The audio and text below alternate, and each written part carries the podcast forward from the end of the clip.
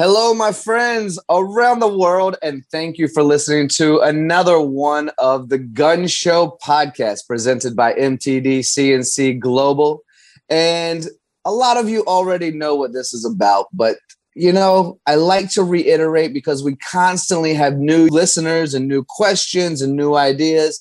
So I'll keep it short and sweet. But the Gunn Show is about creating that humanness, that authenticity, reducing the skills gap, being just as proud as, of the person that makes the airplane as the person that flies the airplane, the person who's helping making the medical parts as the person who's applying the medical procedures. So, yes, engineering and manufacturing are incredibly significant. We really hope to inspire you on this show, possibly reduce a skills gap, and introduce you to some of the amazing people around the world um, and some of the journeys that they've been through. Today, I have a really wonderful privilege to speak with my buddy Julius. And Julius is out of Norway. He's the global business development manager for Smart Shift Robotics. So, Julius, thank you so much for being a part of the Gunn Show. You are very welcomed here. I am uh, happy to be here, Tony, and I've been looking forward to this um, senior show a lot of times. So this will be a fun talk. Yes, I agree. And uh, the first thing I like to just share and reiterate is the fact that we are a global podcast. We love to bring people on like yourself. So we're honored to have you and learn a little bit more about you, Julius. So I guess let's start there, my friend. Let's start, you know, some of us purposely got into the world of manufacturing and industry, uh, ma- manufacturing and engineering, and some of us fell into it on accident and ended up falling in love with it, and everything in between. There's so many stories. So let's learn a little bit about you, Julius. Share your story with us. Uh, if I could go back in time or sit here and go back in time, I find it kind of strange that I'm sitting in these shoes that I have. Um, I love what I do. I love where I am. Um, I got the biggest potential that I could ever see myself having in this position that I have. Um, but I've never been the bright school light bulb. Um, uh, I was more into sports when I was young. Uh, I was going to be an alpine uh, skier at the national team and travel the world and be uh, in the Olympics and all that. So I didn't bother much about school, to be honest. Uh, I, I bothered that little that I actually didn't even go through college. I uh, I uh, got uh, not sacked, but I jumped out of college before I got my degree because I didn't actually have any um, directions of where I wanted to go in life. So that was not for me.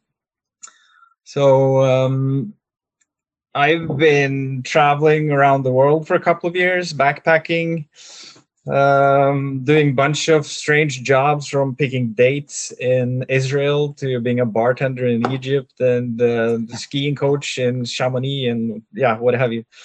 Um, so I, I, lived the life. I had good fun. Um, you get a bit older. I come home again I got nothing to fall back on, so I immediately fall into sales. That's kind of where I started. Um, I got a couple of different sales jobs over a couple of years. Started my own store. Um, I got picked up pretty fast, actually, by the other side of the table, meaning selling to the stores. So I, I started as a, uh, a, sales manager instead. Um, did that for a couple of years. Started with the uh, I had been bartending for a couple of years, so I actually had a lot of interest in in the whiskey, the world of whiskey. So I went to Scotland and did my whiskies degree. Uh, worked as an ambassador for the Glenlivet and Jameson and a couple of other brands uh, for a couple of years.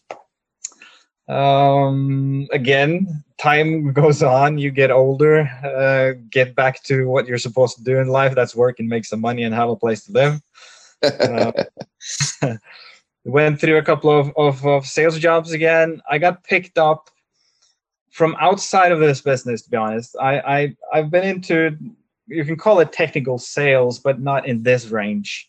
Uh, I got picked up by, by a person. Uh, I'll turn that around because I, I I went through the yellow, not the yellow pages, where you had the ads for jobs, and I was skimming. Yeah.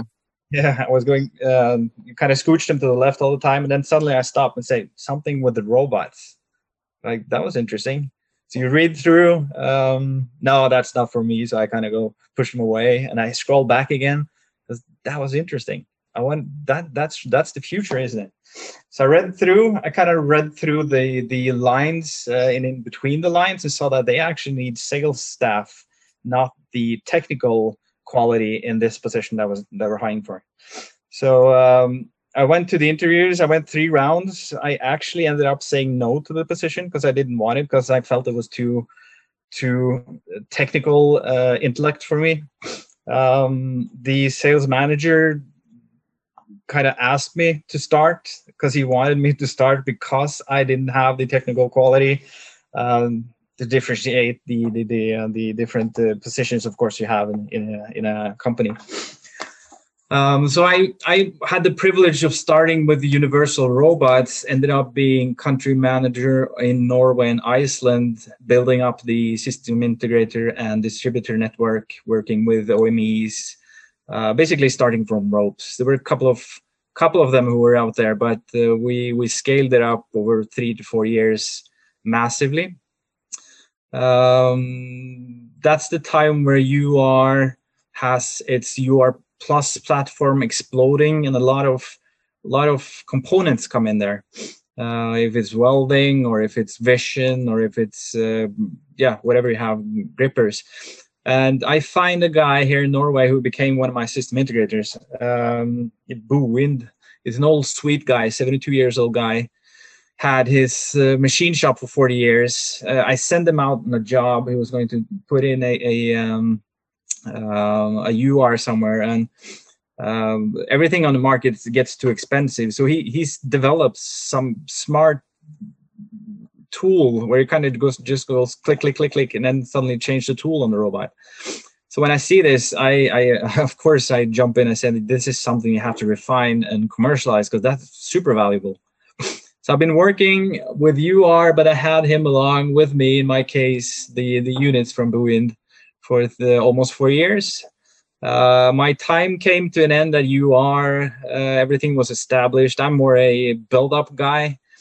Um, and uh, this smaller company from Norway, people haven't even heard of Norway, uh, making making um, tools that are exceptional and can be the Goliath and and uh, what, what's the other guy called? David and Goliath. David, yeah. yeah. um, so I I jumped aboard here for five months ago now, uh, and we've uh, set our goals on being um, uh, all over the continents, and we got there actually last month. So now we're delivering to everything across the world on all continents. So I'm pretty satisfied with the trip so far. Uh, well, there's a lot to be excited about, I think, and good for you. Um, what what a great story and summary. So let's go back to some of the uh, the the beginning parts there, and we'll move into the robotics, which I know everyone is excited about as well. Uh, all of our listeners love the automation world. Um, so let's start with college. Uh, I can empathize with you, my friend. Um, I, I thought I was going to be a professional soccer player. You uh, thought you were going to be a professional athlete as well. Uh, I didn't actually finish college myself. I got I got kicked out of three of them because I just couldn't sit in the classroom. I am with you 100% and completely feel that story. So, um, tell us a little bit about, if you don't mind, that that uh, that skiing journey. Like, how how talented were you? How competitive was it? And and how high up did you get before you mentioned you were a coach for a little while as well, right? Yeah, um, that was my 95% of my uh, awake hours uh, every day was skiing. That was everything I had. Uh, I'm an athlete. Uh, maybe it's my genes. I don't know, but uh, I was pretty good. Um, one of one of the best ones in my age uh, in in Norway. I skied a bit in uh, in Europe. Um, I was hopefully getting into the European uh, World Cup um, uh, team for out of Norway. Uh, but unfortunately, had a downhill race where I skied, ended up falling. And when you have 100 kilometers an hour and you fall, and your Woo! skis, yeah, your skis are tightened that much, they they don't fall off. So I remember waking up, uh, I don't know, 80 meters down the slope, and I kind of tried to stand up. It was hurting. I looked down and I saw my front binding on my left leg and my back binding on my right leg going forward. And I said, this could not be good. So the, the, the knee was twisted all the way around. Oh, uh, man. Yeah, I, How... I kind of knew it was over there, like right there and then. So that's where it ended. And that's when it kind kind of goes up for you that you have nothing to fall back on because uh, the safety net's not there. you didn't go the college extra mile. So right, it's a hard blow. How old were you when that happened? Uh, 20, 20. 20. Wow, that's incredible. And you know, I've had not career-ending injuries, but definitely career pausing in, uh, in injuries as well. And it, it kind of tests the the mental of us, doesn't it? To go, well, this is what I thought I was going to do. I'm not sure if this is going to be possible anymore. What went through your mind when, and, and what was the pain like when you when that happened? Uh, the pain I don't remember. It's more the head blowing up because everything you've been doing for every day for 14 years kind of goes out the window. So the pain's just there as a by a byproduct of, of everything falling down. Um, I don't know what happened actually. I, I, I, I went back home, you did the surgery, they tell you this is not fixable. You can walk, you can probably ski, but you can never race again. Um, I I went to see a psychologist, uh, kind of just to cheer everything up. My my coach wanted me to do that. I took one session, uh, after looking in the mirror going you are super you are super 20 times I am good enough i'm smart enough and doggone it people like me yeah so i kind of just left the room and didn't go back um, but i did go on a, a um, two weeks uh, holiday trip to to greece with a friend uh, ended up no money after one week uh, thinking should we call back home to our parents and ask for money? No we started to work instead. So we found some day jobs uh, actually made us through the last week and when the plane left we are actually at the airport. When the plane left we uh, we decided to just stay there and the first trip that was supposed to be two weeks was six months traveling down in in uh, um, the the uh, Israel, Greece, uh, Cyprus area. Is that when you got into bartending? Yeah. Yeah. And you kind of learn those a couple of tricks. It's cheesy wise, but you learn a couple of tricks where somebody asks you, "Do you know how to bartend?" You say, "Well, yeah." I mean, I know how to drink, so I probably know yeah. how to bartend, right? I can, yeah, I can open a beer. and they ask you, "Can you make a margarita?" And you look at them and you go, "Well, yes, I know how I make it, but how do you want me to make it?" And they then they tell you the recipe, and they just copy it, and they kind of look like yeah, yeah. I can I can open a beer. I can pour you some shots. How do you make your margarita? I can totally do that too so okay so that's fun kind of going into that little little journey as well. And then you explored which is a, actually a i don't know if it's a passion passion might be strong but i do enjoy it quite a bit um, the world of whiskey. And uh, I, you did you say glenlivet or glenfiddich no glenlivet glenlivet and, and jameson. I mean those are two of my go-to's when i go out a lot. So what was that experience like that was uh, an incredible journey. Uh, that was still being young, having time to work when everybody goes to sleep. You kind of wake up and go to work. So it's good fun. Um, the aspect of whiskey has been a favorite for me for a long time before I did this. But when you make spirits, uh, there's a bunch of them on the market that are really, really, really good but they are manufactured good. Uh, when you get a whiskey, you get the the grinds from the the the, the fields. Um, you put them, you make the spirits, you put them in in barrels, and you kind of just cross your fingers and hope it's good in ten years from now. So every everything is controlled, of course, by what they buy, but you can have 100 cases of of whiskey or barrels of whiskey and some of them will be super unique because of the wood has been oxidizing in a different way and those go into super super bottles and sell for three times as much. So it's kind of uh, unique how the process goes to becoming a, a good whiskey. So i was fortunate enough to work with Pernod Ricard who has a big range of wines and whiskeys um, i was there for two months and then my sales manager asked me julius do you like whiskey i said yes well we need do you want to go to Scotland and get trained? I said, yes, I will. so I had a couple of weeks in, in Scotland running around on distilleries and uh, got the education from Chivas Brothers. So that was ah, very yes. nice.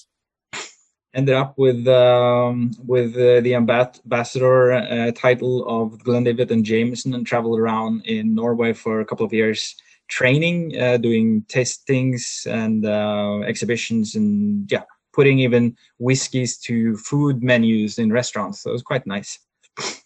Uh, I'd like to have that job right now. Is there is there an open position? Yeah, definitely. I'd like to have that there's job and take over maybe the North American branch. Yeah, but there's something unique about. Let's say I, I'm maybe a bit branded, but let's take a Glenlivet 15 uh, on the French oak barrels that gives that sting uh, of the tannins in, in that barrel and they kind of peel off as pepper uh, when you get them on the tongue. So you can actually use whiskey as a substitute to um, to taste up the food uh, with different spices. So when you when you know what to look for, it's kind of kind of unique. Uh, yeah, and I I don't I'm I guarantee you I don't know as much as you do, um, and certainly not as much as other experts as well. But uh, I've definitely utilized whiskey in that way to my uh, amateur capabilities uh, as well as as wine. But yeah, whiskey, tequila, wine, um, they enhance the food. But a lot of times people utilize whiskey for a cigar night, and that's a lot of yeah. times what I'll use it for as well as hanging out with some friends, having some whiskey, smoking a cigar, and telling stories. They're great for storytelling. They are, but I'll pitch in one more there, and then that is whiskey with the tannins coming off the barrels. Uh, if you have those who are from the freshness of the the highlands. Uh, you can actually use a whiskey before you have a dinner to open up the mouth and get every every taste unit in the tongues and the, the mouth coming out because they release a lot of, of stuff in in your mouth and on your tongue that opens up you to taste more so you can actually use a whiskey as an aperitif to get a better food down the line you know, I could go on on this topic all day. We may never get to your robotics uh, and, and automation cell here, Julius, but I do appreciate you sharing that. And I would like to segue into uh, your current position and current role because you and I had previously spoke uh, before realizing we wanted to do a podcast together about the capability of Smart Shift. And yes. And I would like for you to share a, a bit more in detail about the unique unique capabilities of what you guys do and why it's expanded so quickly globally and the realization that people have when they see your products. Would you mind expanding on that a little bit? I can, but I'll, I'll, I'll start by jumping into the collab- collaborative robot world, if that's right, because absolutely, yeah, yeah, that that opened up a field that's uh, has so much potential, and there's a lot of new robots coming in. There's a lot of new equipment coming in on the market now, uh, back in the day when Esben Østergaard started this, uh, he was pretty much alone. He invented this in a basement down in Denmark. Uh, he was there, I think it was through two or three years after his uh, college was finished. He was hiding out in the college basement uh, in a small closet down there. he invented a, a small robot arm that could do HMS tasks that help people uh, that do re- repeated tasks, not being doing a repeated task basically. So um, from the day one there, uh, I think it was the Americans that actually chipped in the money to get this up and rolling. And um, uh, that opens up the field for so many new application uses. Instead of rolling in something with a forklift, you can actually pick it up and use it as a tool and take it from one place to another place and up and running pretty fast. Uh, it's steerable, very easy, uh, at least at some level. Uh, I could help people pour water out of a bottle into a glass without even touching a robot before in 15 minutes. Uh, at least the UR version where I, I'm I'm tutored. So it's kind of unique. And when I got into the UR, um, let's just call it sales, looking for applications. You you look around, you see, oh, I can do something there. Oh, I can do something there. But what you kind of get the stop of is um, investment the the board says no we don't have the investment it's it's not a long term uh, project going on uh, so you get a lot of no's because uh, the the investment is too high in, in comparison to the ROI. And uh, one of the things that I, at least I immediately started to think about was what what more can I do with this? Because if you Google collaborative world robots on on Google now, you'll see 24/7 operations, 24/7, 24/7 yes, in many many tasks that actually happens, but at a lot of the time you bolt something down and it's just doing 30% welding, for instance, well, then you're 70% short of your 24 7 operations. So if you can do more tasks, that will be um, a humongous benefit for, for the collaborative world, at least the collaborative world. Um, so when I saw this tool, I know tool changers are on the market, of course. Uh, some of them are high profession than what they do. So our colleagues in the in in the tool change business, I have a um, lot of support for all of them on the market. I think we do a, a great job, and like the collaborative robots where you are started the process. I think it's 48 or 49 collaborative robots on the market now. Uh, someone started the tool change system. Well, we're a lot of us now, so we will have more influence down down the road, and we're we're just one of them. Um, so when I started using the Boo in, my own sales, I could go from, yes, I see you're using your welding 30% over there. But if you twist your head around on the other side of the room, there's also a grinding application for 30% over there. And you have something for 20% down there. So if you now can just move your robot around, well, then you're back to at least 90% 24 7. Um, your ROI's down payment is really fast and you can actually afford this. So now you can go to your board and ask for the money. So the tool change system opens up a variety of, I don't know how many tasks. We can go into the kitchen, we can go into uh, uh, the bakery, a machine shop, CNC machining, uh, wood shop. It doesn't matter. Whatever kind of tools you have, you can just put it on the robot and it will do exactly what you do with your hand. So my love for this is seeing how much more benefit you can get out of the already existing benefit, which is the collaborative robot coming on the market, uh, and scaling up the usage of it, basically. Yeah, you mentioned a lot in that, Julius, um, and to me, it's it's fascinating. And the reason I, I use fascinating instead of just immediately going into some questions is because you know this world so much better than I do. Um, and obviously, you come from a world of, of sales. Um, and you mentioned when I first took this job, I knew that it was the the future, but I thought that they were going to need somebody technical. And then in this part of the conversation, you mentioned that when I first started doing this, and to reiterate, coming from a sales background, you could have it working, doing a you know pouring a drink or whatever you wanted to do within 15 minutes mm. which to me proves the the simplicity or the the ability to for most of us to learn this somewhat quickly. Um, that's kind of what you're prescribing for people, right? Is the ability to learn something that can really be useful, that will generate a, a quick ROI um, due to the unique uh, capabilities of SmartShift that you can now pitch to an owner or a buyer or a company and go, look look how easy it is and look how quickly it's going to make you money yeah uh, i can only um, mirror norway the best because i've been traveling around here that much but in Norway, we have a lot of businesses where dad is still running the shop uh, and dad is close to 70. He doesn't want to give up or hand in the towel yet. So he's been doing stuff this way for 50 years and it's frightening to do to go outside of that box uh, and I, that's that's fair i mean that's the world um, they have control of everything but when the son comes in or the daughter comes in uh, they come with a new view, but dad's still running the shots. So when we get out there and speak to them, the son or the daughter who's going to manage the company, they're all in. Uh, but we kind of get stopped by the the uh, the um, what do you call it? The uh, the way it's been done, uh, like like always.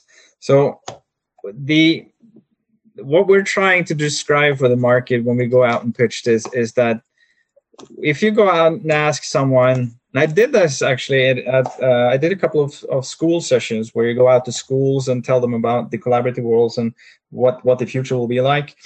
And every time I see a, a person in the middle of the classroom is kind of hiding away, I'll point out and say, "Hey, you're you're super lucky." And he goes, "Well, who me? Yeah, yeah, you. Why? Uh, because my I have an uncle. He's going out of his job now. He's being retired. He's been doing a job taking something from position A to position B. He's doing that for 30 years, and that job will be open from next week. It's yours. You want it? And he goes, uh, no. Well, no, I'm going to be an engineer. Okay, you're the next guy. Do you want the job? No, I'm going to be a welder. I'm going to be a doctor. I'm going to be. They all want professions, and, and that's the way we as people and human want to live our lives. We're we're supposed to strive for new energy and new uh, qualities and new uh, capabilities.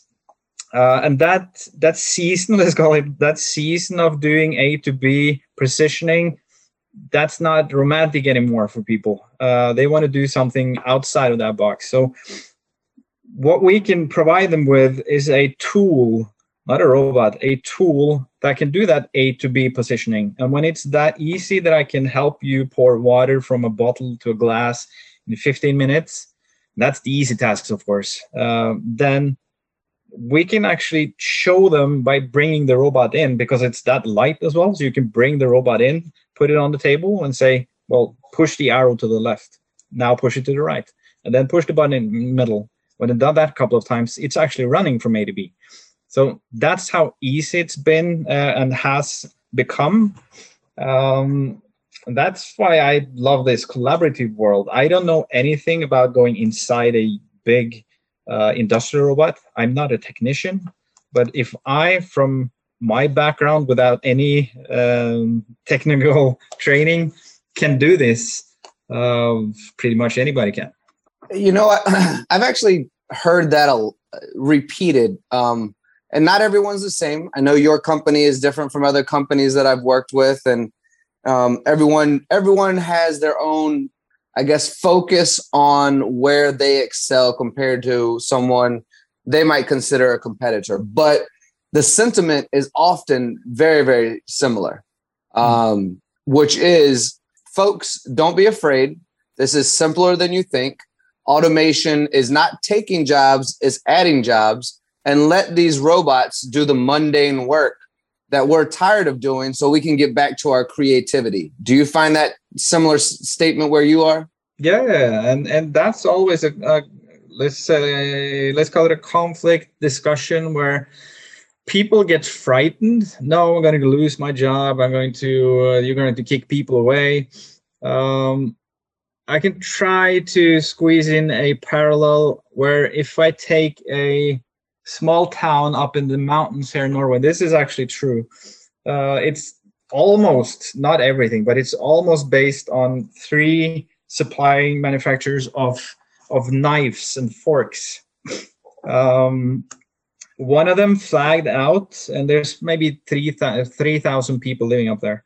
One of them flagged out that's 94 positions that were out the window. So now they're making Norwegian Norwegian knives with a Norwegian flag uh, out of Korea or somewhere.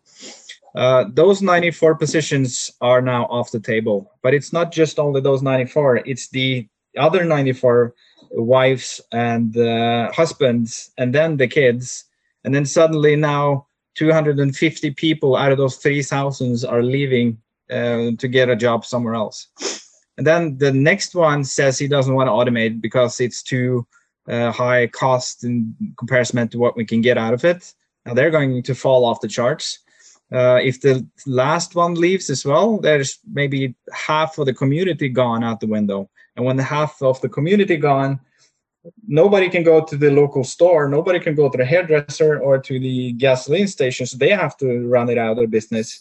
Uh, then suddenly the whole mountain uh, community is down because they didn't want to follow up on what's actually happening around the world, and that's stepping up the game, getting the not maybe not ahead of the competition, but just at least keeping up with them. I yeah, I I think that makes sense to me, Julius. Um, something I like to do on this show, and you've listened uh, to some of the other podcasts, so you probably know this already. And the the folks who have listened week in and week out know what I'm getting ready to ask as well. But the people that come on this show, I believe, have incredible value um, and wisdom, and and I think it's important to uh, to ask everyone that comes on, including yourself, Julius, as I value you as a person and as a business uh, mentor.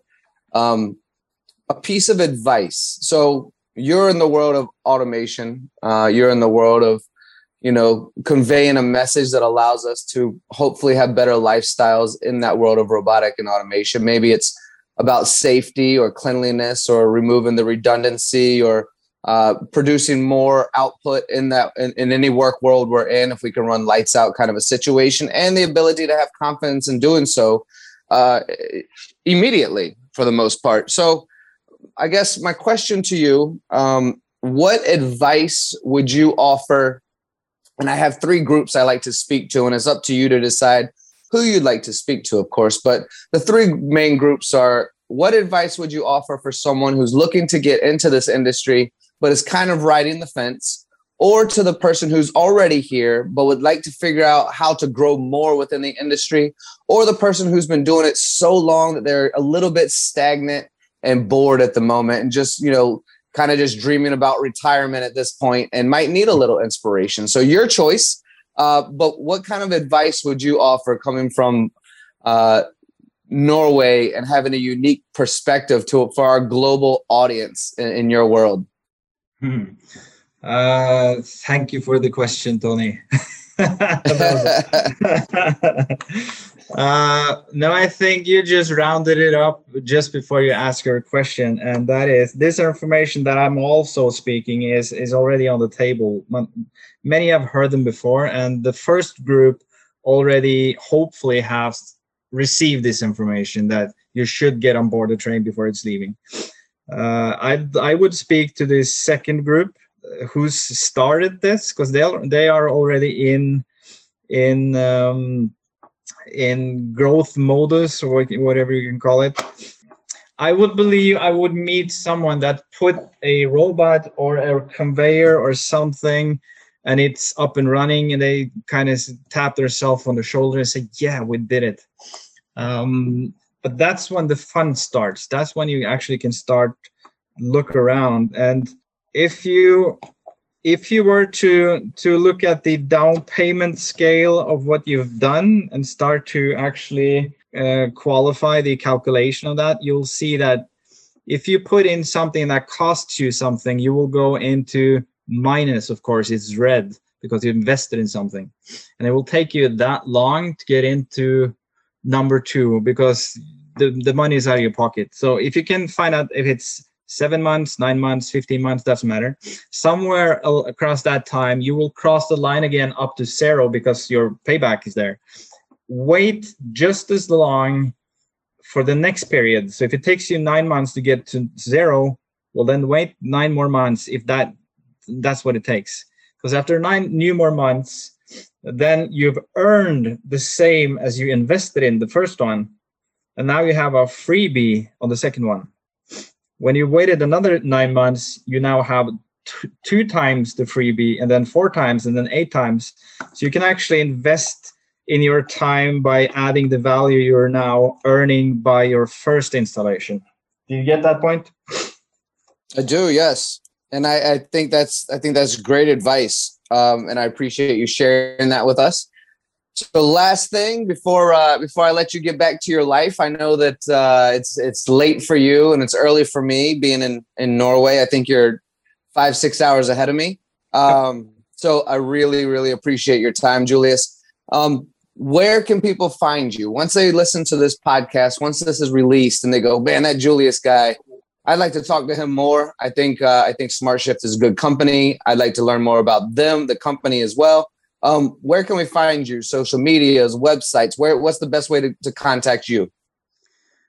Best way to contact me is through uh, LinkedIn. I would say uh, find uh, Julius Skulstad or SmartShift Robotics uh, on LinkedIn. Uh, we're pretty active out there and of course through the web page. Uh, the way we set up our system is that we are uh, we're still searching for partners. We have uh, we have a lot of them now, but we can have five times as much to cover the globe because of the interest. So we will be leaning everything we do through our partners. So yes, speak to me, but I'll also push you over to the local ones. So you have local expertise where you are at.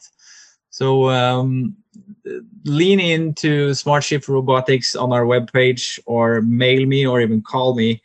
Uh, if I don't pick up the phone in the because of the US hours time, just leave a message. I'll get back to you. but that will be the best way. Um, uh, yeah, that will be basically be, be the best way. Or we again, we have partners already in the US that we work with, and if you want a local guy, I will definitely answer and support everything you want in information but i will support my partners also out there because i would like them or you guys to have people visiting you and seeing the things instead of me in, in uh, assuming something over the phone. You should have local expertise. Well you know what assumption does. I'm not sure if you've heard that old i'm not even sure if it's an american saying or if it's a global saying but assuming makes an ass out of you and me. So let's not do that. Yeah. well, Julius, thank you so much for being a part of the Gunn Show, sharing your wisdom, uh, teaching me a bit more about SmartShift and, and robotics and automation in general. Um, I definitely find value in the future of, of, that aspect of the business. I think it's a rocket ship taking off.